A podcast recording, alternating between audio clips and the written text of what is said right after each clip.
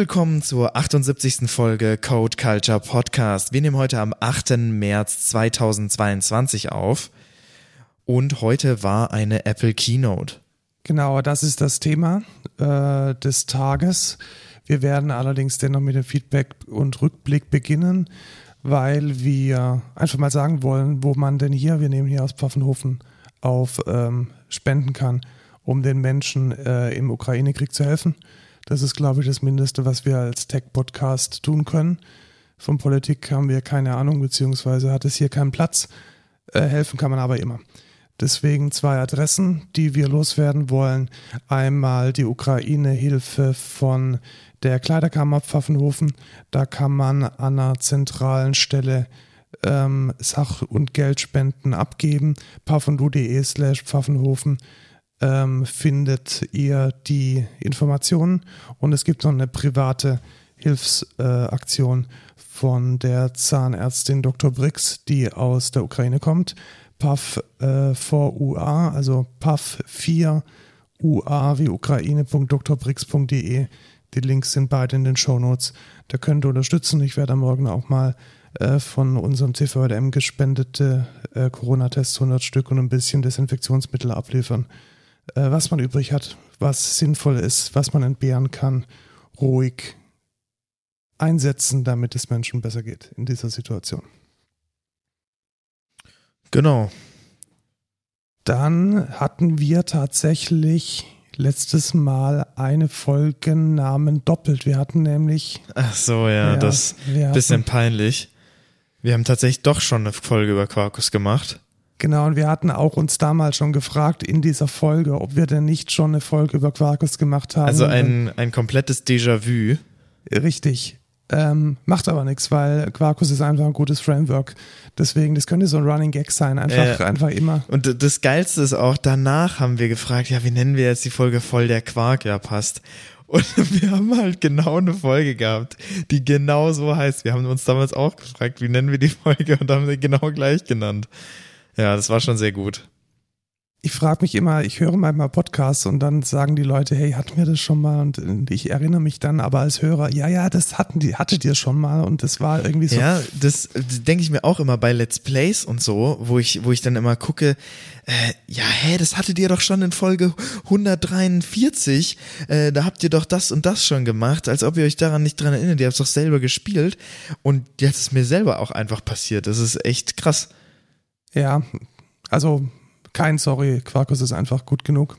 Genau. Ähm, und wir werden nicht die letzte Folge über Quarkus gedreht haben, weil es einfach ein cooles Framework ist.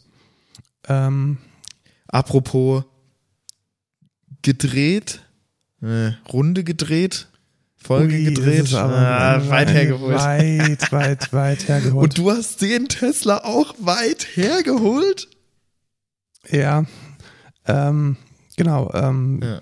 Ich habe ein neues Auto abgeholt. In, Verstehst du, am, weit hergeholt. Ja, ich weiß, am, am Ende der Welt tatsächlich irgendwie so zwischen... Ähm, in Großbritannien? zwischen irgendwo München und was ist da hinten? Mühldorf, noch hinter Mühldorf. Also es war irgendwie so in der freien, in der freien Pampa. Und ich sag dir, ein Tesla abholen ist das most underwhelming Event ever. Selbst so ein, also more underwhelming als einen Toilettengang? Ich kenne jetzt deine Toilettengänge nicht, aber ich weiß nicht, hast du so billige Beach-Flags von Fly Alarm? Oh, ei, ei, ei, nee. Weißt du, so wie, wie so dieser, dieser Döner um die Ecke? So Tesla-Logo, dass man den Eingang findet. Ei, ei, ei, so ei, ei. Quietschende Schiebetüren, äh, Leute, die Uff. dann im Gang stehen und dann warten und irgendwie. Also ich habe zwei Menschen dort getroffen, die uns gemanagt haben. Das eine war ein Mensch am Empfang, der in so einem improvisierten Box-Office war und Personalien überprüft hat und so. Und gefühlt eine studentische Mitarbeiterin, die dann die Keykarten übergeben hat. Ja, nice. Und die waren dann in so eine Lagerhalle einfach aufgestellt, die Teslas, und dann hat man die halt da weggefahren. Okay.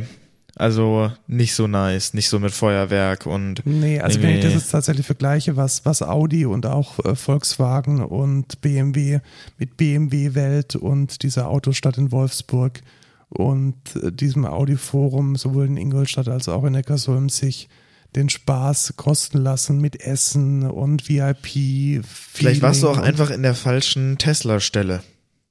Nee, ähm, es ist ja nicht der erste Tesla, den die Excentra hat, und äh, so dem Hörensagen nach ist das eher Standard.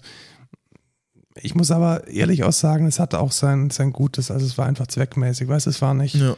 es war nicht, nicht ausgedreht, dein Auto. Es war, genau, man hat das Auto, es ist kein, kein mega krasses V I P-Happening, sondern es ist einfach zweckmäßig eine Übergabe von diesem Fahrzeug. Es wurde darauf geachtet, dass alles passt, dass der richtige Mensch das richtige Fahrzeug bekommt und mehr dann halt auch nicht. Ja. Ja. Ansonsten habe ich, glaube ich, noch nicht äh, genug Erfahrung, um darüber berichten zu können, weil ich noch nicht so viel gefahren bin damit. Aber ich, ich, ich saß vorhin drin. Ich finde es ganz schick. Ist, wie ist denn dein Ersteindruck so von? Sehr schick. Also auch die Farbauswahl ist sehr schick, finde ich. Also schwarz mit weißen Sitzen und ähm, ist ja ein Model drei, oder? Genau, ist ein Model drei. Hat so, man kann durchs äh, Dach gucken. Genau, hat einfach so ein, so ein ähm, Glasdach. Und sonst? Panoramadach. Ähm, ja, alles cool eigentlich. Halt typischer Tesla.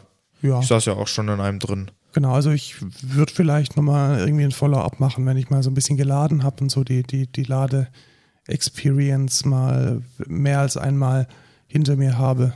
Aber mehr zu berichten gibt es jetzt an dieser Stelle, glaube ich, noch nicht. Aber an anderer Stelle gibt es viel zu berichten, nämlich bei den News. Wir haben News und zwar... Haben wir es predicted, mal wieder. Wir haben es predicted. Alles, was sich äh, um...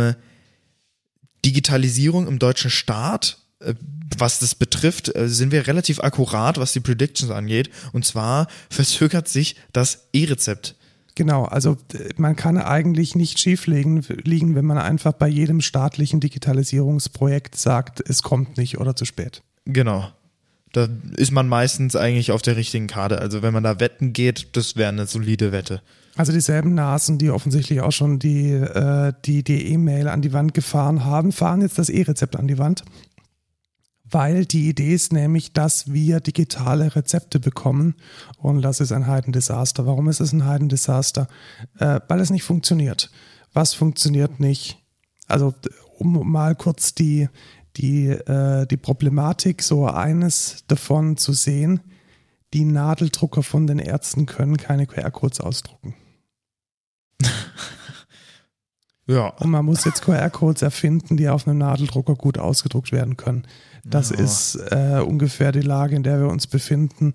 Ähm, hundertfünfzig Arztpraxen von über hunderttausend sind schon ongeboardet, und unglaubliche tausend E-Rezepte wurden seit Jahresanfang äh, ausgestellt. Äh, es kann nur besser werden, sage ich mal. Ja, tatsächlich. Mal gucken, wie sich das noch entwickelt und ob wir es noch miterleben. Ja, also ich verstehe bis heute noch nicht, wie kann es denn sein, dass sowas klar definiert ist, wie, wie ein Arzneimittel mit einer P Z N-Nummer auf Papier übertragen wird. Welche, welche Probleme da existieren können. Stell dir jetzt nur mal vor, irgendwelche Chemotherapie-Zusammensetzungen ähm, oder irgendwelche wirklich stark wirkenden Medikamente, dass man da auf potenziell handgeschriebene Texte zurückgreift. Das ist eigentlich fast schon skandalös, und noch skandalöser ist es, dass es offensichtlich nicht gelingt, dieses Projekt in einem sinnvollen und guten Rahmen äh, einzuführen. Sehr schade. Ja, dann hat ähm, als nächste News Facebook mal wieder Sachen kopiert. Genau, äh, willkommen in der bunten Kiste von äh, wir kopieren TikTok. Es gibt äh, Reels jetzt nicht nur in WhatsApp, nicht nur in Instagram, sondern Trommelwirbel auch in Facebook. Ja, muss man differenziert sehen. In WhatsApp sind es keine Reels, in WhatsApp sind das Status. Hm? Ja, aber es kommt so ein bisschen auf selber raus. Ja, ja. Nee, es sind eher Stories. Reels ja, sind ja eher kleine sind Videos. Kleine Videos, ne? Also aber sie haben jetzt einfach Instagram Reels auf Facebook übertragen, und Reels war eh schon eine Kopie von TikTok, und es wird eh nur schlechter eigentlich. Ähm... Ja, ich weiß nicht, warum sie Facebook nicht irgendwann einfach aufgeben. Ja, oder einfach ähm, Instagram in Facebook integrieren, weißt du, dass es, dass Leute denken, sie wären auf Facebook, aber tatsächlich ist es Instagram. Ja, genau. Das äh, wäre vielleicht mal ein Plan. Jetzt haben wir hier gar nicht drin, dass ja, haben wir darüber schon mal geredet, dass ähm, Facebook ja die E U, der E U gedroht hat, dass sie äh, E U-Nutzer aus, äh, aussperren vor, möchte, ja, genau, genau aussperren. Wegen der D S G V O und den genau. äh, Rechtsprechung. Und dann hat die E U einfach gesagt, ja, macht, ja, macht halt. Ja, genau. Und das äh, könnte tatsächlich sogar vielleicht den Tod von Facebook ankündigen, wenn das wirklich so durchgesetzt werden würde. Ähm, mal gucken, was da so passiert. Ja, also Facebook ist jetzt ja nicht besonders bekannt dafür, Datenschutz äh, besonders ernst zu nehmen und gut durchzusetzen. Ich bin auch gespannt, wie sich das entwickelt. Ich glaube aber tatsächlich, dass jetzt dieses spezielle Feature, diese Reels, dass die einfach wieder in der Versenkung verschwinden. Ja, also das wird, weiß ich nicht. Es wird wahrscheinlich so, so, so Content-Spam geben, so Content-Farmen, die irgendwelche Pottery-Kram. Ich, ich weiß, was ich glaube? Das ist genauso wie Facebook Gaming, dass Facebook sagt, sie gehen an bestimmte TikTok-Creator, die sehr groß sind, die zahlen denen einen Haufen Geld, damit die auf Facebook-Reels kommen und nur da ihren Content produzieren und ähm, dann vielleicht zumindest ein paar User haben. Könnte ich mir vorstellen. Ja, das ist halt einfach so mehr vom selben. Weißt du, auf Facebook findet ja schon irgendwie so, so, so Quatsch statt. Dann ist halt auch in den Reels Quatsch drin, weil die Leute sind eh auf Facebook und ohne jetzt dem klassischen Facebook-User zu nahe zu treten. Aber ob das jetzt ein Reel ist oder ein Video oder ein, auf irgendeiner, auf irgendeiner Timeline irgendein Videobeitrag, das checkt doch auch keiner. Hauptsache irgendwie mehr vom selben. Ja. Also wahrscheinlich ist es einfach nur ein weiterer Baustein, um die, die Online-Zeit der Leute zu maximieren und vielleicht auch ein verzweifelter Versuch, um die nach wie vor absteigende Anzahl von Usern irgendwie noch aufzuhalten. Ja. Schauen wir mal, was passiert. Ich finde es auf jeden Fall sehr spannend, wie Facebook in den letzten fünf Jahren einfach sowohl an Marktkraft als auch an Relevanz verloren hat. Ja. Also früher, ja früher muss ich jetzt schon sagen, war Facebook so der... der Standard, in dem man irgendwie abends mal durchgescrollt ist, überhaupt nicht mehr. Also ja. Das ist völlig vorbei, diese Zeit. Ich weiß nicht, woran liegt das? Nicht mhm. mitgegangen mit der Zeit und äh, zu schädige äh, Business Practices, vermutlich. Ja, also ich glaube, ein Teil ist auf jeden Fall, dass der Name Facebook sehr für einen unfreundlichen Datenschutz steht. Ja. Also ich glaube, das ist bei den Leuten angekommen, dass die Firma Facebook und deswegen wahrscheinlich auch die Umbenennung in Meta, dass die Firma Facebook den Datenschutz nicht sehr genau nimmt. Ich glaube aber auch, dass jede dieser sozialen Medienplattformen eine gewisse Kultur hat, also so eine gewisse Rezeptionskultur. So Instagram, shiny, jugendlich, leicht luxuriös, Lebensfreude, alles, alles toll. Twitter, politisch, ähm, Bisschen, bisschen angekratzter Umgangston, äh, TikTok, äh, Tanzen, noch jüngere Menschen. Ich glaube einfach, dass die, dass diese Facebook-Kultur mit einem älteren Publikum, mit einer starken Gruppenbildung, mit einer starken Politisierung, auch mit, mit einer ziemlichen Nähe an, an, an Hassnachrichten, an Fake News, dass das einfach niemand mehr lesen möchte. Ja, kann also gut sein. Dass es über diese Rezeption, also wie Facebook verwendet wird, dass einfach die Art der Inhalte, die dort stattfinden, nicht mehr relevant sind. Weil die Plattform an sich könnte ja eine gute sein. Wenn die Inhalte halt Mist sind, dann äh, geht da niemand hin. Ja. Eine, die nächste News macht mir ein wenig Angst, muss ich sagen. Ehrlich zugeben. Mir auch. Und ich finde es sehr, sehr schade. Warum finde ich schade? Also was ist denn eigentlich die News? Die Überschrift heißt, Bandcamp is joining Epic Games. Eigentlich ist es umgedreht. Äh, Epic Games hat Bandcamp gekauft. Was ist Bandcamp? Ähm, Bandcamp war, oder ja, man muss es fast schon sagen, war die letzte Indie-Plattform, mit der Musiker ihre Arbeit, ihre Musik monetarisieren konnten. Also so ein bisschen der Boutique-Band- Shop, der Boutique-Streaming-Shop in gewisser Weise, bei dem man noch digitale Musik kaufen konnte, sodass er einem gehört, aber natürlich hat Streaming auch sehr gut funktioniert. Und auch tatsächlich die größte Einnahmequelle für äh, Künstler. Also wenn man sich jetzt vorstellt, dass man bei einem Bandcamp-Sale locker mal sechzig, siebzig Cent pro Song bekommt und bei einem Spotify-Stream ist das ja marginal im, im Promille-Bereich des Cents, äh, ist, sind irgendwie zwanzig Sales auf Bandcamp von einem Album halt relativ schnell irgendwie hundertsechzig Euro, die muss man auf, auf Spotify erstmal verdienen. Und das war eigentlich alles ziemlich Indie getrieben und viele Boutique-Labels hatten auch mit Bandcamp oder haben mit Bandcamp ihre Plattform, mit der sie Geld verdienen und mit dem sie ihre, ihre Fanbase, ihre, ihre Zielgruppe, ihre kleine Szene, den kleinen Nukleus von Fans bedienen. Und dass das jetzt einem Major, Major-Konzern gehört, fühlt sich einfach nicht gut an. Also so der, der letzte ja, und Freiheitskämpfer vor allem für, für Indie-Artist jetzt innerhalb von Epic finde ich nicht so sinnvoll. Ja, genau, vor allem halt Epic, ne? Also. Ja, die sind nicht bekannt dafür, irgendwie auf den kleinen Mann Rücksicht zu nehmen. Ja, und es ist halt äh, ein chinesischer Konzern, ne? Also Epic gehört ja zu Tencent, glaube ich. Tencent, ja. Genau. Und ja, Tencent ist einer der größten Konglomerate aus China. Ähm, und naja, also, ja. China ist ja, äh, naja, schwieriges politisches Thema, hätte ich erstmal so behauptet. Ähm, und da ist es natürlich ein bisschen schade zu sehen, dass Bandcamp da jetzt ähm, diesem Konzern, also besonders diesem Konzern jetzt angehört. Ich weiß nicht, was ich davon genau halten soll, ähm, ob ich das vielleicht ein bisschen zu kritisch sehe oder ob das was weiß ich für Auswirkungen hat. Vielleicht ist es auch einfach mehr Funding und da ist am Ende gar nichts, äh, kommt am Ende gar nichts Schlimmes bei raus, aber naja. Ja, also ich weiß es nicht. Ich bin, ich bin mir da, ich bin mir da nicht sicher, wie das, wie das funktionieren kann und wird. Also letzten Endes, es gibt definitiv auf Bandcamp sehr, sehr viele politische Bands, vor allem im Bereich äh, Punk. Ähm, wird das noch stattfinden? Wird das noch eine Rolle spielen? Wird das auch international publiziert von einem K- Produkt, welches jetzt zu Epic gehört? Ich weiß es nicht. Lässt man sich darauf ein? Lässt man sich auf diese Diskussion ein? Schwierig. Ja, sehr schwierig. Aber das nächste ist auf jeden Fall nicht schwierig. Ich weiß auch nicht, was heute mit meinen Übergänge. Die Überleitungen, einfach, ja. Machen wir einfach mal keine Überleitung. Kommen wir zum nächsten Thema. Genau. Es gibt äh, von Steam eine Gaming-Konsole. Genau, und zwar eine ganz bestimmte Gaming-Konsole, und zwar ein Handheld.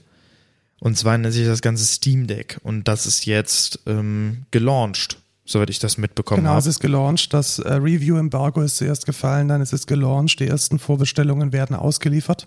Es ist wohl monatelang vergriffen tatsächlich, beziehungsweise vorbestellt vergriffen.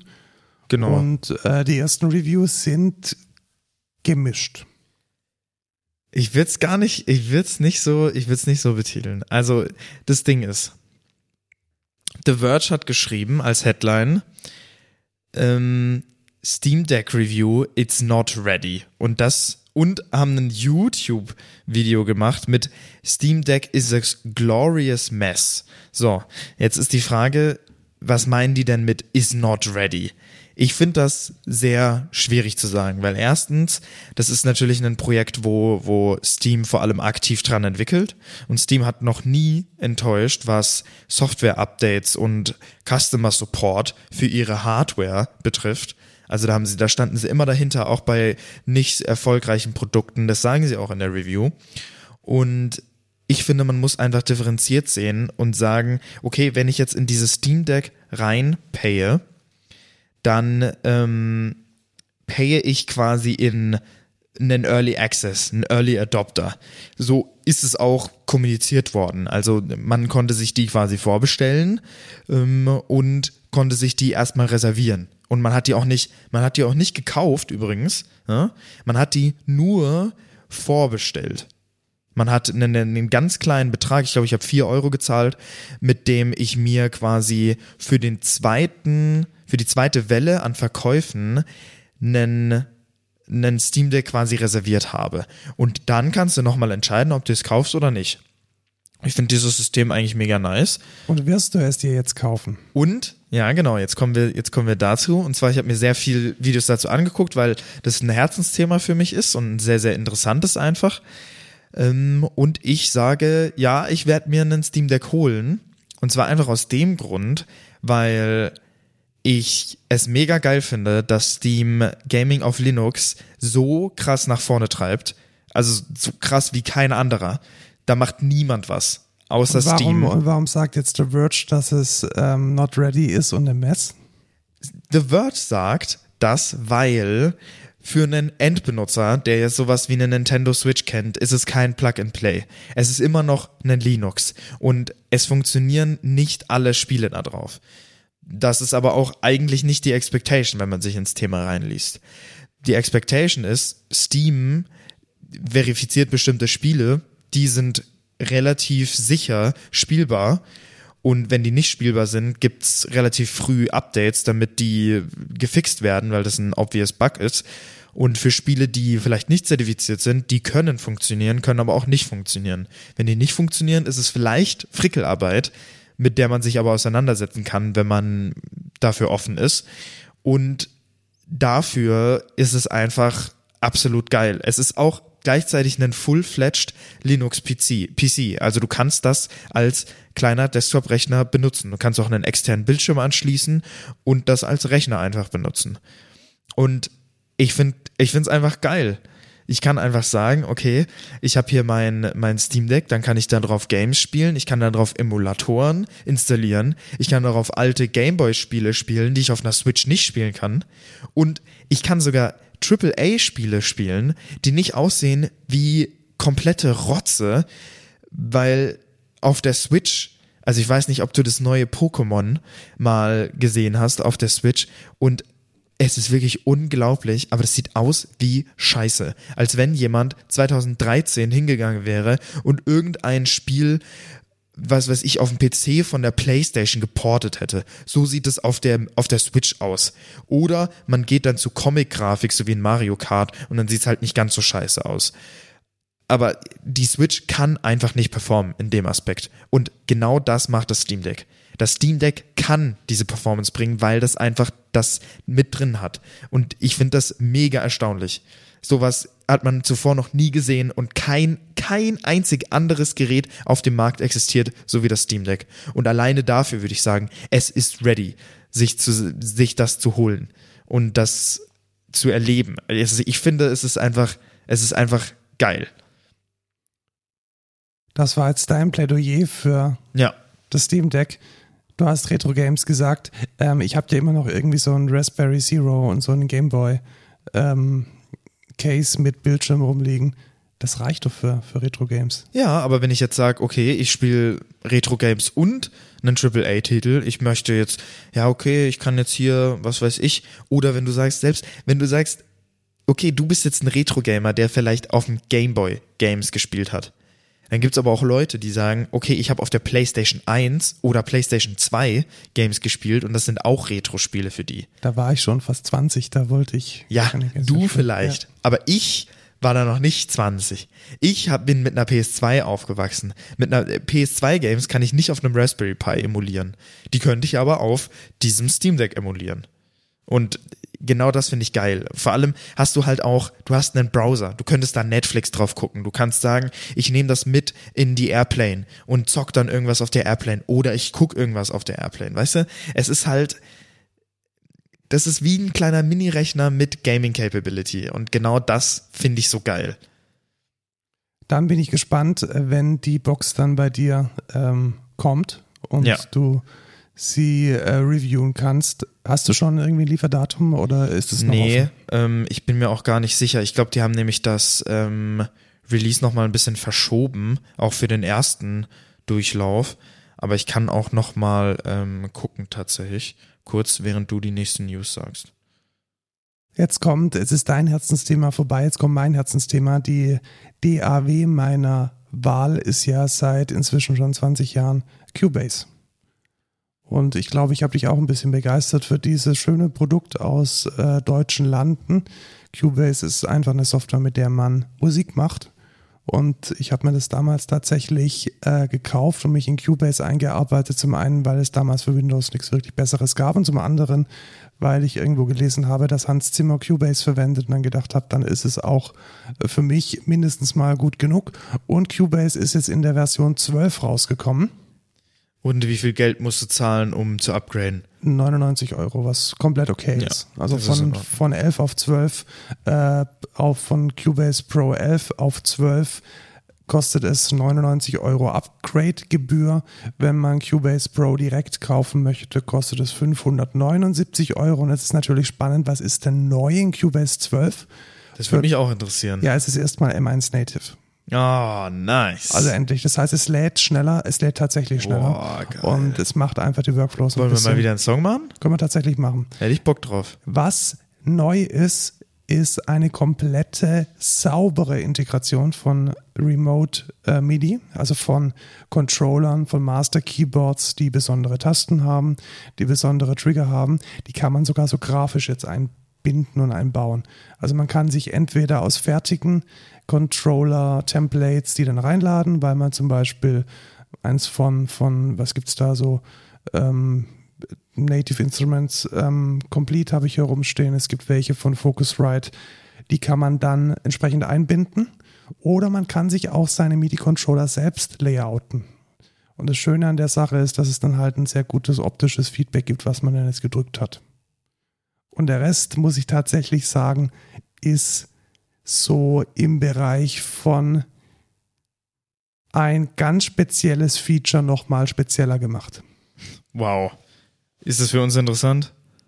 Ähm, für dich vielleicht ein bisschen, was man jetzt kann. Also ein, ja, also Vari Audio mit Skalenassistent, who cares? Ähm, man kann jetzt aus Samples oder aus aufgenommenen, reingeladenen Wave Tracks die MIDI-Akkorde extrahieren. Die MIDI-Akkorde extrahieren. Also du würdest dir zum Beispiel auf, ähm, wie heißt dieses Ding, wo man sich seine Backing-Tracks besorgt? Äh, Splice. Nee, nee, nicht Splice, das andere. Äh, Beatstars. Ach so, du meinst, wo man den Beat... Ja, genau. Beatstars, ja. Genau, Beatstars. Da könntest du das jetzt reinziehen und er würde dir dann die Chord-Tracks hinschreiben. Würde dann sagen, hey, das Ding ist E-Moll und geht dann weiter in ah, A-Moll. Und dann cool. kannst du da deine Pads und vielleicht auch deine Vocals oder deine, deine Backup-Vocals entsprechend, ähm, entsprechend arrangieren, mehrstimmig machen und nimmt dir da ein bisschen Arbeit ab. Also das scheint ganz gut zu funktionieren. Ich habe zumindest jetzt mal Videos gesehen. Und ganz, ganz, ganz wichtig, dieses Plastikding ist weg. Echt? Ja. Ich brauche jetzt keinen Dongle mehr. Wie geil. Und äh, das ist tatsächlich sehr schön, weil es fühlt sich echt, echt, echt doof an, wenn man auf der Bühne steht und abhängig ist von diesem Plastikding, das irgendwie aussieht. Scheiße, ich hab das Dongle vergessen. Ja, oder man hat es dabei und man hat Angst, dass es irgendwie auseinanderfällt, weil das ist ungefähr so brüchig wie ein Cornflakes. Also das ist einfach, einfach nicht schön gewesen und das haben sie jetzt, äh, haben sie jetzt verbessert. Und ähm, ja, finde ich, finde ich schön. Ja, was wir nicht so schön finden, ist tatsächlich ähm, Fitbit-Watches. Die haben wir zwar beide nicht, aber es gibt jetzt äh, schlechte News für alle, die eine Fitbit-Watch ähm, haben, nämlich Fitbit ruft eins Komma sieben Millionen Ionic Smartwatches zurück. Das sind tatsächlich alle, also die wurden, ja, also das sind alle, ja. Weil der Akku überhitzt, also man kann sich da böse verbrennen. Tatsächlich. Wenn man ähm, dieses, es ist eigentlich keine Smartwatch, es ist eher so, ja, ein Fitnessarmband würde ich es mal nennen. Also natürlich zeigt es ja auch die Uhr an, aber es hat jetzt keine besonders, besonders Smartwatching-Features. Ja, was heißt schon Smartwatch? Ja, es, ist, es, es sieht aus wie eine Armbanduhr und es ist halt eher für Fitness gedacht. Ja, und man kann das jetzt tatsächlich zurückgeben und kriegt dann sein Geld zurück. Ja, das ist jetzt nicht nur, dass wenn man die nämlich behält, ist es nicht das Einzige, was man verbrennt. Sind nicht das Einzige, was man verbrennt, Kalorien. Ha, weißt du? Auch seine, seine, seine Hand. Genau, auch seinen ja, Armgelenk. Seine Arm, ja. ja, sehr gut. Den Witz habe ich geklaut von TechLinked übrigens. Genau. Ähm, Und jetzt äh, ein Farewell. Ja, äh, du hattest gerade vorhin so schön über The Verge gerantet. Genau.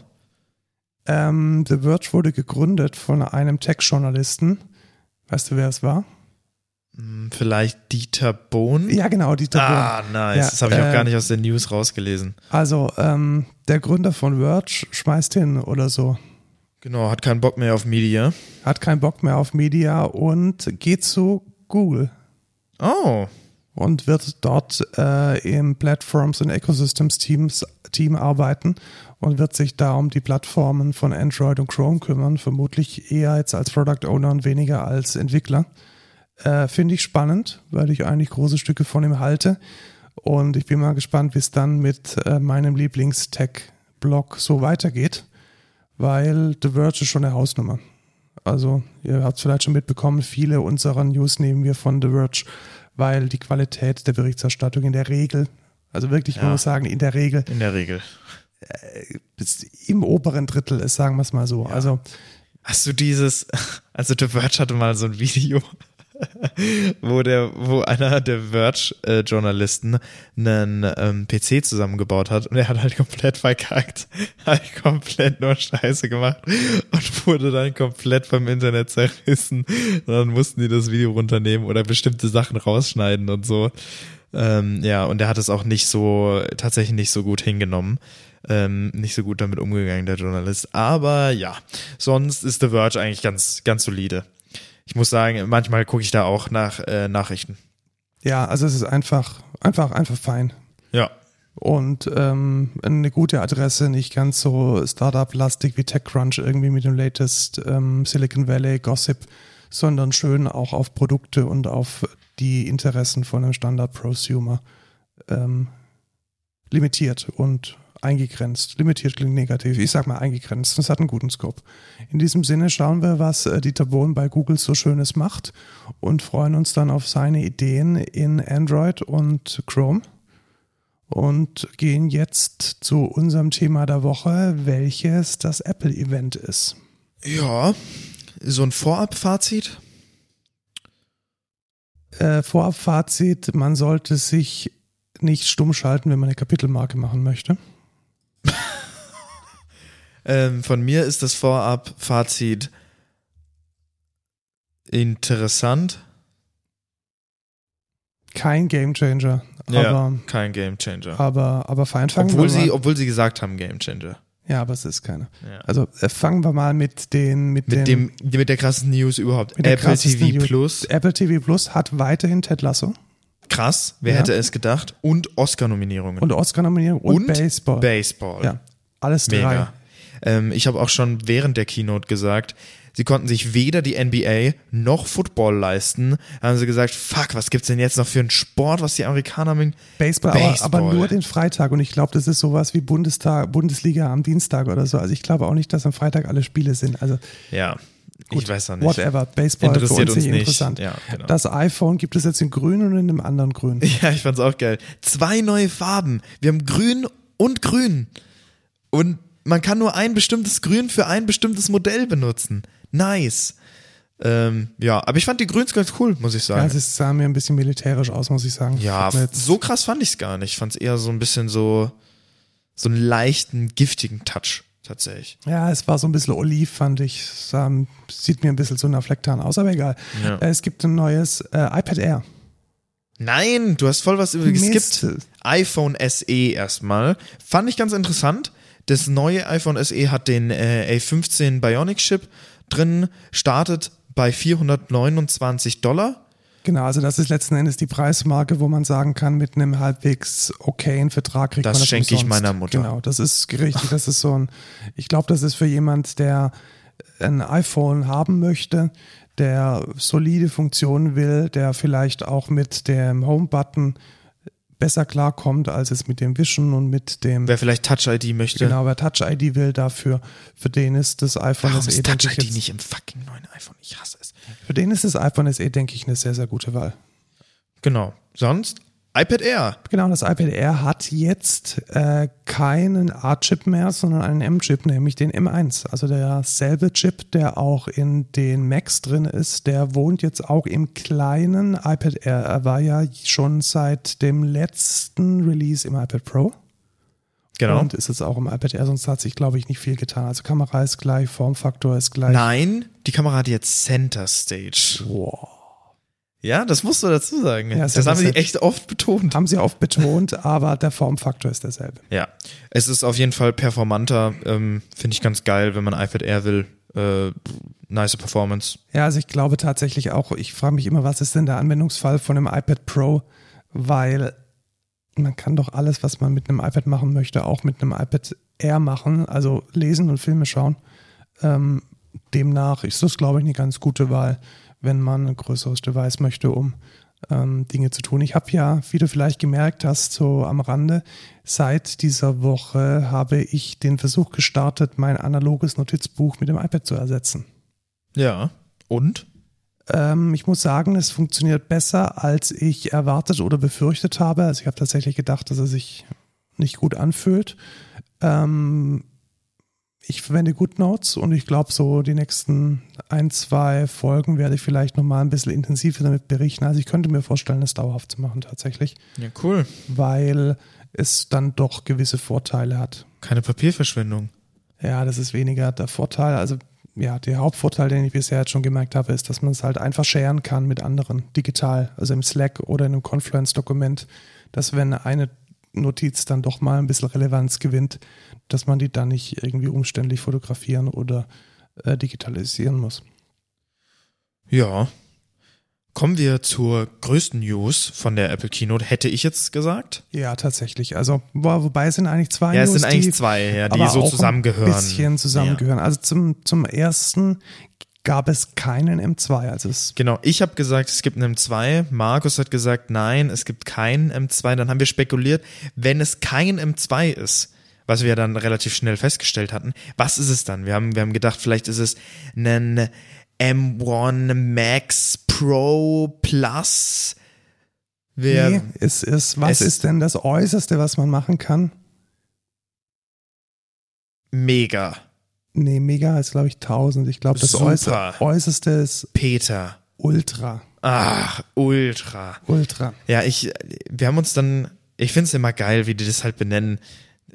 Vor allem, als wir dann erfahren haben, wie das zusammengesetzt ist, fand ich es noch lustiger, wie sie es benannt haben. Genau, die kleben einfach zwei im Eins zusammen und das heißt dann Ultra Fusion und anstatt, dass es Max hoch zwei oder so nennen, weil das ja zwei fucking Max-Chips sind.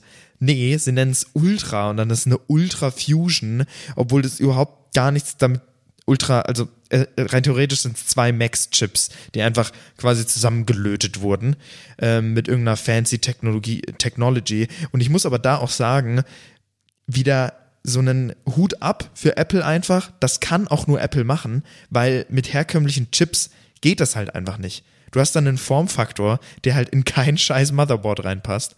Und das kannst du dann halt nicht machen. Ja, und ich glaube auch, dass die, sie haben es ja dann doch nochmal deutlich betont, dass die Energy, Energy Consumption dann halt doch nicht dem entspricht, was jetzt zwei isolierte M eins ja, brauchen würden.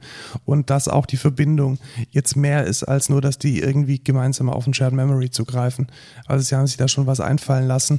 Und das ist, glaube ich, jetzt auch so ein bisschen die Skalierungsstrategie von Apple. Also dass man vielleicht dann gar nicht mal so sehr mehr auf die Transistoren und auf die Nanometer gehen muss, sondern dass man die Dinge einfach zusammen. Dass sie einfach in Reihe schalten. Ja, das ist es, glaube ich. Irgendwann ja, wird das, das MacBook wird irgendwann einfach länger, weil die alle Chips so hintereinander rein. Ja, man hat dann so eine, so eine Heiz, Heizleiste, die man, die man vorne dran hat. So eine Schlange.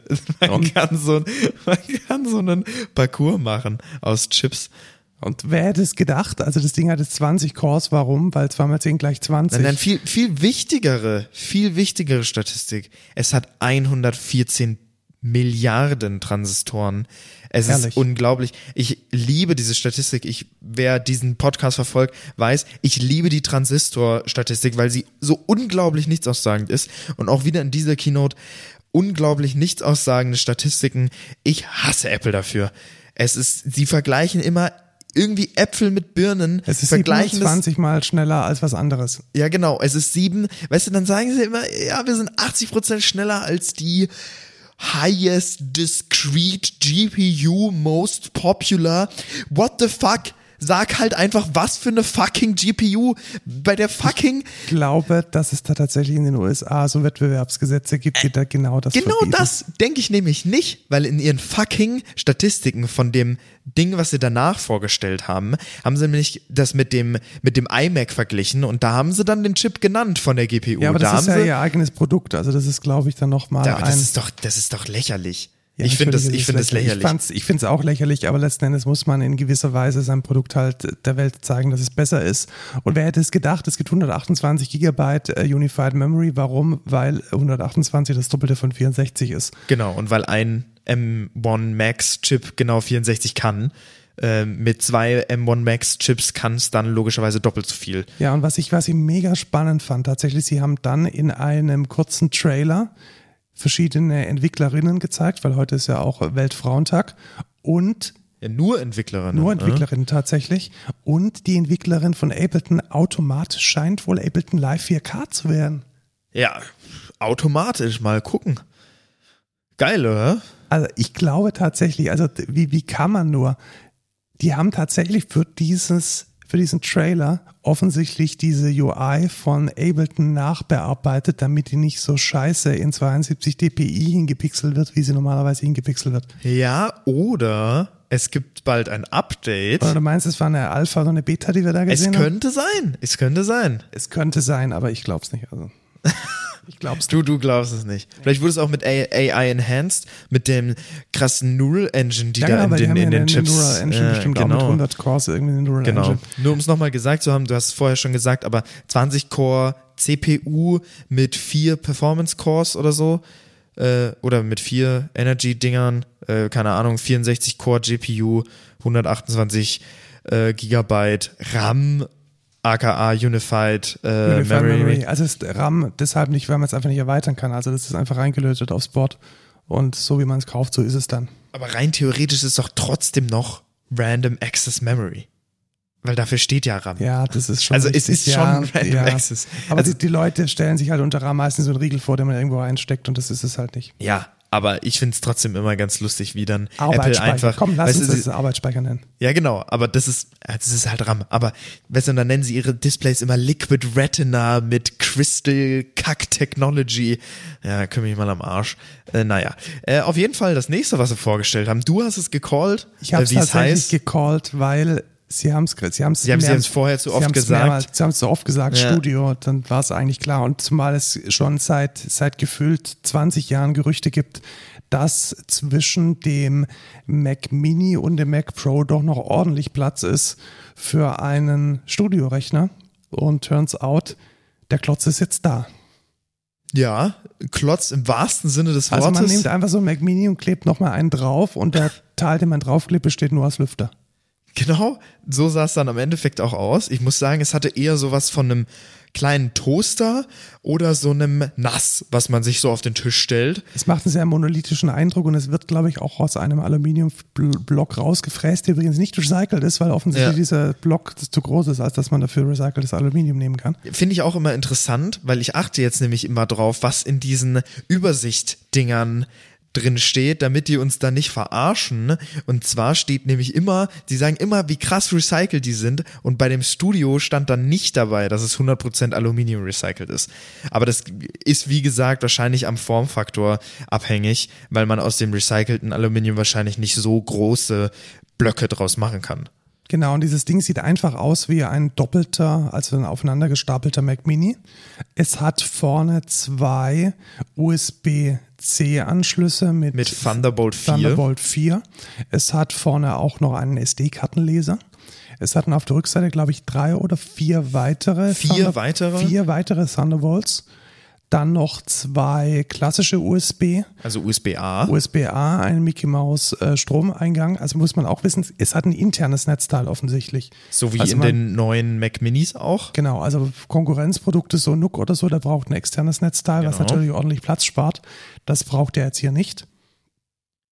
Und, und einen LAN-Anschluss hat es auch noch. Genau, man und, kann ein Netzwerk reinstecken. Ähm, H D M I. Und Audio-Jack. Ja, natürlich. Ich glaube ja. sogar einen mit Pro. Äh, hoher Impedanz. Also man kann da jetzt... Man könnte Wir haben Pro davor geschrieben. Pro davor geschrieben, ja, weil man halt so in so eine Biodynamik reinstecken kann und trotzdem was hört. Ja, also das erwarte ich auch von einem fucking Ding, was Studio heißt. Aber man braucht ja auch gar keine Kopfhörer mehr. Weil... Ja, jetzt aber lass, lass uns doch erstmal über den Anwendungsfall von diesem Ding so, reden. Also, okay. wer, wer kauft ja, aber sich, ist das nicht so ein Doppelpack? Ist ein Doppelpack. Sollen wir erst den Doppelpack voll machen und dann den Anwendungsfall?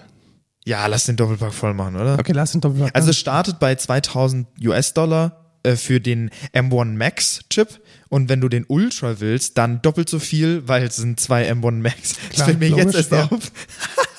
Weil das ja zweimal M eins Max ist, ist der Preis doppelt so teuer, das heißt viertausend Dollar. Genau, viertausend Dollar für Starting, für dieses High-End-Chip-Dings, den M eins der Ultra. Der zusammengelötete Ja, und da Max. Ist dann wahrscheinlich noch nicht das, die, die volle, äh, der volle Unified Storage. Memory drin ja, und, und überhaupt ja. nicht das Storage. Ja, ja, richtig. Also das wird wahrscheinlich ordentlich in die, in die fünftausend bis sechstausend Euro gehen. Das ist halt schon eine Ansage. Ja, jetzt kann man, wenn man mega, ja, wenn, wenn man jetzt, zu viel Geld hat. Wenn man jetzt ein Apple-Fanboy ist, dann kann man einfach den Monitor, der jetzt gerade vor mir steht, fürs den vierfachen Preis kaufen. Genau, also wenn man da Bock drauf hat, nämlich hat Apple ein neues Studio-Display vorgestellt, fünf K. Bevor sie fünf K gesagt haben, haben sie erstmal die Pixel aufgezählt, was natürlich niemand was sagt. Aber fünf K, siebenundzwanzig Zoll, zwölf Megapixel Kamera mit Center Stage. Center Stage, ganz wichtig, weil da ist ganz auch noch A, irgendwas Chip genau, drin. Genau, tatsächlich ist dann ein A dreizehn Bionic Chip drin, ähm, damit der irgendwie auch Center Stage machen kann. Ebenfalls ähm, ist da sechs Speaker, ein three Microphone Array ist da drin mit Studio-Quality-Mics. Wir werfen hier unsere Roadcasters weg und genau. ähm, reden bloß noch in den Monitor rein. Du kannst deine ja- Yamahas auch wegschmeißen, genau, deine Monitore. Genau, brauche ich keine Studio-Monitore mehr. Da, die Speaker reichen komplett aus. Die haben nämlich Spatial Audio mit, Ado- mit Dolby Atmos. Wirklich unglaublich krass. Und jetzt kommt der Hammer. eintausendsechshundert US-Dollar halt ich fest, mit, mit Stand. Dem Stand. Also der Stand wow. ist mit dabei. Das ist ein das, das kann man sich Absolute gar nicht vorstellen. Schnäppchen. Das kann man sich gar nicht vorstellen. Man kann aber auch nochmal drauflegen mit einem extra Stand, der dann auch höhenverstellbar ist. Man, man kann sich nicht vorstellen. Unglaublich. Das, was in jedem normalen High-End-Bildschirm dabei ist, muss man dann auch nochmal extra kaufen. Ich finde es wirklich äh, erstaunlich. Für eintausendsechshundert Dollar komplett overpriced, der Bildschirm kann nicht wirklich mehr als andere. Ähm, es, ja. es sah auch verdächtig nach, also ich habe ja den L G fünf K Ultra Fine. Nee. Doch, den habe ich. Das ist der, der ist nicht fünf K. Nein, nicht der, sondern in der Firma. In der Firma? In der Firma habe ich den L G fünf K Ultra Fine. Ah, okay. Und der sieht verdächtig gleich aus. Ja, aber da muss man dazu sagen... Ja, er hat halt das schlimmste Panel aller Zeiten. Ja, genau, er hat wirklich nachglüht, also der, wie, ja, wie irgendwie. Unglaublich. Wenn du länger auf einem Tab warst, dann switcht, dann sieht man diesen Tab noch so deutlich auf Aber diesem hey, Bildschirm. Aber hey, der hat nur zweitausendeinhundert Euro gekostet. Ja, wow. Ähm, ja, aber ich glaube, mittlerweile kriegst du einen fünf K Display auch deutlich, deutlich billiger, also mindestens halber Preis äh, mit dem gleichen Feature-Set. Du hast bloß kein Center Stage. Man hat kein Center Stage. Und ja, es ist halt immer die Frage, was, wofür man es verwenden möchte. Ja, genau. Was ist denn der Use Case? Hä? Genau, was ist denn der Use Case? Also, ich sehe den Use Case tatsächlich schon. Warum? Weil es gibt einfach Anwendungsfälle, da braucht man einen sehr leistungsstarken Rechner, ist aber in, wie der Name schon sagt, in einem Studio-Setting. Also Audio, Aufnahmen in einem Tonstudio, stationär, Fotografen, die ein Fotostudio haben, dort mit Lightroom dann ihre Bilder nachbearbeiten, Videoeditoren, Content ja, Creator. Film, ja genau, Content Film, Creator, Filmmaker, drei D-Kram, drei D, Spieleentwickler, also da gibt es ganz, ganz viele Use Cases, genau. In my opinion. Also, also ich glaube auch, dass das eine Lücke füllt von Menschen, die nicht diesen ultra krassen Mac Pro brauchen, weil der ultra krasse Mac Pro, der kostet halt irgendwie wenn man den gescheit ausstattet, zehntausend Euro aufwärts. Und ist mittlerweile auch schlechter als genau, der Mac Studio. Genau, ist schlechter, und weil er noch nicht ähm, auf M eins umgestellt ist. Weil er noch nicht verarmifiziert ist. Und ich glaube, diese klassischen Mac-User, also die, die Audio-Leute, die Video-Leute, die Creatives dieser Welt, die werden dieses äh, Rechnerchen sich kaufen. Da bin ich ziemlich von überzeugt. Ich ja. weiß nicht, ob der Markt so riesengroß ist, weil nicht jeder hat ein Audio-Recording-Studio, nicht jeder hat ja, äh, eine Grafikagentur. Du brauchst nur noch den Bildschirm. Man braucht nur noch den Bildschirm, genau. Man kann jetzt seine Neumänner alle wegschmeißen, weil das, der Bildschirm die tollen Mikrofone drin hat. Ähm, ich glaube schon, dass es sich unter den Professionals verkaufen wird. Ich denke auch. Ähm, ich finde ihn tatsächlich verdammt ugly auf dem Tisch. Einfach, weil der richtig bulky ist. Sieht richtig altbackend aus, finde ich zumindest. Das sieht wirklich aus wie so ein, wie so ein kleines Nasssystem. Und weiß ich nicht, ob ich, ob ich das auf einem Tisch stehen haben will. Ja, aber ich glaube, also, das ist, ich kann, schau mal, der, der sieht, das MacBook Pro, das sieht auch scheiße aus. Ja, also aber ich finde, ich finde es deutlich besser, weil wenn du jetzt mal vergleichst, ich finde auch, selbst wenn du so einen Cheese, wenn du jetzt sagst, du stellst dir so einen Cheese Grater, also so einen Mac, Mac Pro auf den Tisch, fände ich das ästhetischer als diesen dummen Klotz. Muss ich, will ich einfach nur abgeben. Das ist jetzt auch nur die Ästhetik. Also was der dann an Leistung liefert, spricht wahrscheinlich für sich selbst, aber... Ja, aber ich möchte ich möchte nochmal... Also mir ist es wirklich wichtig, dass ich das auch wertschätze, dass Apple nicht mehr so viel Energie investiert, die Dinger klein und handlich und optisch ansprechend zu machen, sondern in dem Bereich, der sich an die Professionals wendet, andere Schwerpunkte zu setzen. Ja, das kann ich schon verstehen. Aber dann können sie den einfach auch gleich square machen, dann passt das Motherboard besser rein. Ja, tatsächlich. Also da dann vielleicht einen anderen Formfaktor, der ein bisschen modularer ist, wäre sicherlich ja. kein Fehler gewesen. Aber sie haben ja auch gesagt, der Mac Pro kommt noch und da bin ich mal gespannt, was da dann passieren wird. Ich hätte einfach, weißt du, es sieht halt aus wie ein fetter Mac Mini. Und da kann man halt auch nicht dran vorbeireden, weil so sieht er halt einfach aus. Und ich hätte es, glaube ich, geil gefunden, hätte es ihn irgendwie ein bisschen abgeändert. Dass es ihn glaub, einfach unterscheidet glaub, oder so. Ist das doch auch. Also machen wir uns nichts vor, die, die erfinden ja, das Rad natürlich, nicht neu. Natürlich, natürlich. Also natürlich ist das in gewisser Weise das Layout von Mac Mini mit aufgeklebten Lüftern. Also klar. Ja. Und dieses, äh, die, die Rundung unten, die dann auch gleichzeitig äh, der, der Einlass und Auslass ja. für die Lüftung ist. Ja, so ist es. Ja, ich ähm, werde ihn mir nicht holen. Tatsächlich. Äh, ich denke, du auch nicht. Nee, also ich habe da tatsächlich keinen Use Case für. Ähm, und ja, ich fand es aber sonst ganz, ja, es, es war okay. Ich hätte jetzt, ich hätte was Besseres von dem Display erwartet, muss ich sagen. Ja, vor allem ähm, für den Price Tag. Also ja, das ist richtig. Einfach nicht konkurrenzfähig. Also es ist nicht mal, es ist nicht mal irgendwie curved oder so. Es ist nicht mal irgendwie, was weiß ich, acht K. Irgendwas halt. Ich meine, schön, dass es eine zwölf Megapixel Kamera und Center Stage hat und irgendwie, ja, schöne Speaker. Aber ja, komm, also dann... Ja, also dieses Display für, für tausend Euro, völlig fein, weißt ja, du so? Ja, dann okay, ist noch es noch vertretbar, es ist teuer, halt Apple teuer, aber, aber okay. eintausendsechshundert Dollar, ist also wahrscheinlich irgendwas so um die eintausendachthundert, eintausendneunhundert Euro, das ist einfach viel zu viel für ein ja. siebenundzwanzig Zoll Display, das gefühlt jetzt keinen großen Unterschied macht zu dem Display, in das ich gerade reinschaue und das irgendwie vierhundertzwanzig gekostet hat. Also absolut ja. nicht sie nachvollziehbar. Haben auch, was mich interessiert hat, sie haben nichts über die Refresh Rate gesagt. Ja, die wird wahrscheinlich schlecht. Die wird sechzig Hertz sein. sein. Ja, wird, ja. Stell dir vor, das wäre noch ein Game Changer gewesen. Hättest du gesagt, neunzig Hertz oder hundertzwanzig Hertz, das wäre, da hätte ich gesagt, okay, das ist krass, weil ein vier K Display mit neunzig Hertz mit irgendwie True Tone, was weiß ich, ihrem Liquid Retina Scheiß. Ähm, das wäre geil gewesen, aber naja. So nicht. Pustekuchen. Das war's mit der Keynote. Das war's mit der Keynote. Äh, kompakt in einer Stunde äh, abgefrühstückt. Ähm, ich denke, das, das Studio-Line-Up wird uns noch die nächsten Jahre begleiten mit weiteren schönen Updates. Ich bin gespannt, was da passiert.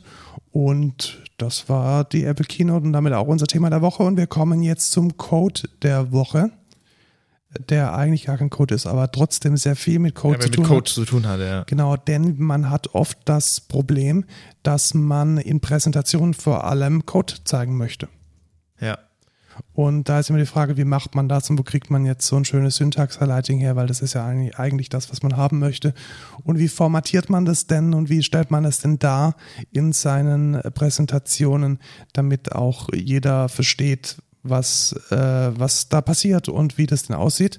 Und da gibt es verschiedene Produkte. Eines ist von ZApp und eines möchte ich jetzt vorstellen. Das ist nämlich snappify Punkt io und das funktioniert ziemlich einfach, nämlich man pastet den Code und gibt dem vielleicht noch einen Dateinamen und kann dann damit Code-Snippets generieren. Ja, also ein weiteres Code-Snippet-Tool, äh, da gibt es ja acht Millionen, also gefühlt sehe ich da jeden Tag ein neues. Was haben wir sonst immer benutzt? Petrify? Petrify, genau. Wobei man da sagen muss, Snappify Punkt io ist halt im Browser. Das heißt, es geht besonders schnell und besonders einfach. Ja. Ist halt die Frage. Ich muss sagen, ähm, um da einmal einen kleinen Gegenpol äh, darzustellen, ähm, kann ich CodeSnap zusammengeschrieben in Visual Studio Code empfehlen. Das ist ein Add-on in Visual Studio Code und ist tatsächlich ziemlich praktisch, weil du öffnest quasi CodeSnap in Visual Studio Code, du markierst deinen Code und hast direkt das Snippet, ohne dass du es irgendwo reinpastest, weißt du? Ist nochmal ein bisschen schneller, aber hat nicht so viele Tools wie jetzt zum Beispiel Snappify. Ja, ist ein bisschen ein anderer Use Case, wenn man dann halt in der, in der I D E ohnehin ist. Ich packe das mal mit dazu, zu dem ja. Code der Woche, gerne, dass man den Link ja auch hat. Ähm, vielleicht ist es an dieser Stelle auch ein bisschen eine Werbung oder eine Ermutigung, äh, genau das zu tun, nämlich den Code, wenn man ihn in Präsentationen zeigen möchte, auch entsprechend zu formatieren. Weil ganz ehrlich, ich habe schon so viele Präsentationen gesehen, in denen die Leute mit Mühe und Not irgendwie eine feste, breite Schrift gefunden haben und da dann irgendwie in, wenn noch irgendwie die Tonspur einen zulabert und irgendwie tausend Informationen auf der Slide stehen, dann noch den Code ohne Syntax-Highlighting zu lesen, ist halt echt Mist. Ja, deshalb äh, nehmt so, nehmt so ein Tool. Äh, das ähm, finden eure Zuhörer und Zuschauer bei den Präsentationen, bei den Meetups, bei den Kursen, bei den, äh, was auch immer ihr mit Code macht, äh, wesentlich besser. Und es ist einfach ja. auch fairer und angenehmer für die Zuschauer. Aber wenn ihr einem anderen Entwickler eine Frage stellt zum Code, äh, das bitte nicht machen. Genau, weil der andere Entwickler, der möchte das vielleicht selbst kopieren. ausprobieren ja, genau. und kopieren und äh, nutzt da doch einfach die Formatierungsmöglichkeit zum Beispiel von Slack oder von Mattermost, in der man dann sagen kann, hey, das ist Code und der hat ist Java oder der ist Bash oder der ist äh, TypeScript und dann kriegt ihr das Syntax-Highlighting an dieser Stelle auch. Also ich glaube, nichts ist schlimmer als in einer nicht festen, breite Schrift als Chat-Nachricht irgendwie eine riesige Exception oder eine wunderschöne äh, Java-Klasse zu kriegen. Das macht dann auch keinen Spaß. Ja. Kommen wir zum No-Code der Woche. Der No-Code der Woche. Ich hatte es letztes Mal schon ein bisschen angeteasert. Hast du eine Kapitelmarke gemacht? Nein, habe ich noch nicht. Aber jetzt habe ich eine gemacht. Nice. Der No-Code der Woche. Die, ähm, ich habe einen Podcast gehört, den ich unglaublich gut fand. Und zwar war das tatsächlich getriggert durch eine neue Netflix-Serie, die über die Hochstaplerin Anna Delvey berichtet. Okay. Anna Delvey ist eine deutschstämmige Studentin, Schrägstrich Hochstaplerin, die sich in New York als eine reiche Erbin ausgegeben hat und damit auf abenteuerliche Weise Millionen von Euro äh, angeworben, betrogen, den Leuten abgezogen hat, um ein augenscheinliches Clubhouse oder so eine Artist-Community aufzubauen. Ähm, ich dachte, du meintest schon die App. Nee, ist, ja, ja, fast. Ähm, unglaublich spannend. Und ähm, dazu gibt es einen schönen Podcast von der B B C, der ähm, ähnlich wie die Serie in einem dokumentarischen Stil diese Sache verfolgt und ich glaube in vier oder fünf Episoden mit teilweise geschauspielerten Einlagen dokumentarisch aufarbeitet. Sehr spannend, sehr kurzweilig und hat ein bisschen, glaube ich, einen anderen Schlag, obwohl ich jetzt die Netflix-Serie nicht gesehen habe, weil da jetzt nicht so diese Anti-Heldin porträtiert wird, sondern schon eine ja, Betrügerin, machen wir uns nichts vor, also jemand, der für ein paar Millionen Euro den Leuten Geld klaut, das ist eine Betrügerin ähm, und zeigt diese Story auf. Sehr unterhaltsam, sehr empfehlenswert, äh, nette paar Stunden Unterhaltung. Und ich habe auch einen No-Code der Woche, denn ich habe mal Podcast gehört. Du hast Podcast gehört, du machst nicht nur Podcast, sondern du hörst auch. Tatsächlich, Krass. Es ist aber auch sehr selten, dass ich Podcast höre, weil ich finde mal keine Zeit dazu. Ich mache, wenn dann, immer irgendwas anderes und dann... Ähm, Was machst du denn beim Bügeln? Ich bügel halt nicht. Ach so, deswegen. Ach jetzt. Ja, ja. ja. Ähm, aber ich habe einen Podcast gehört, während ich ein wenig gezockt habe. Ich habe nämlich Elden Ring gezockt. Auch eine Empfehlung, aber darüber möchte ich jetzt nicht reden. Ähm, und zwar bin ich auf Spotify gegangen, habe einfach nach irgendwie empfohlene Podcasts und da war auf dem, irgendwie das erste Ergebnis war dann Mordlust. Und zwar ist das ein True Crime Podcast von zwei sehr netten Damen, die, finde ich, sehr angenehme Stimmen einfach haben. Und die reden über verschiedenste True, True Crime Fälle mit ebenfalls Interviews mit Experten. Also die bereiten quasi ein Thema eine Woche, in einer Woche bef- vor und stellen das dann quasi mit einem Skript vor, den Hergang und verschiedene Winkel, wie man die Geschichte quasi betrachtet und reden danach aber über einen bestimmten Punkt in dieser Story. Zum Beispiel ging es ähm, in einer Folge um äh, Raub.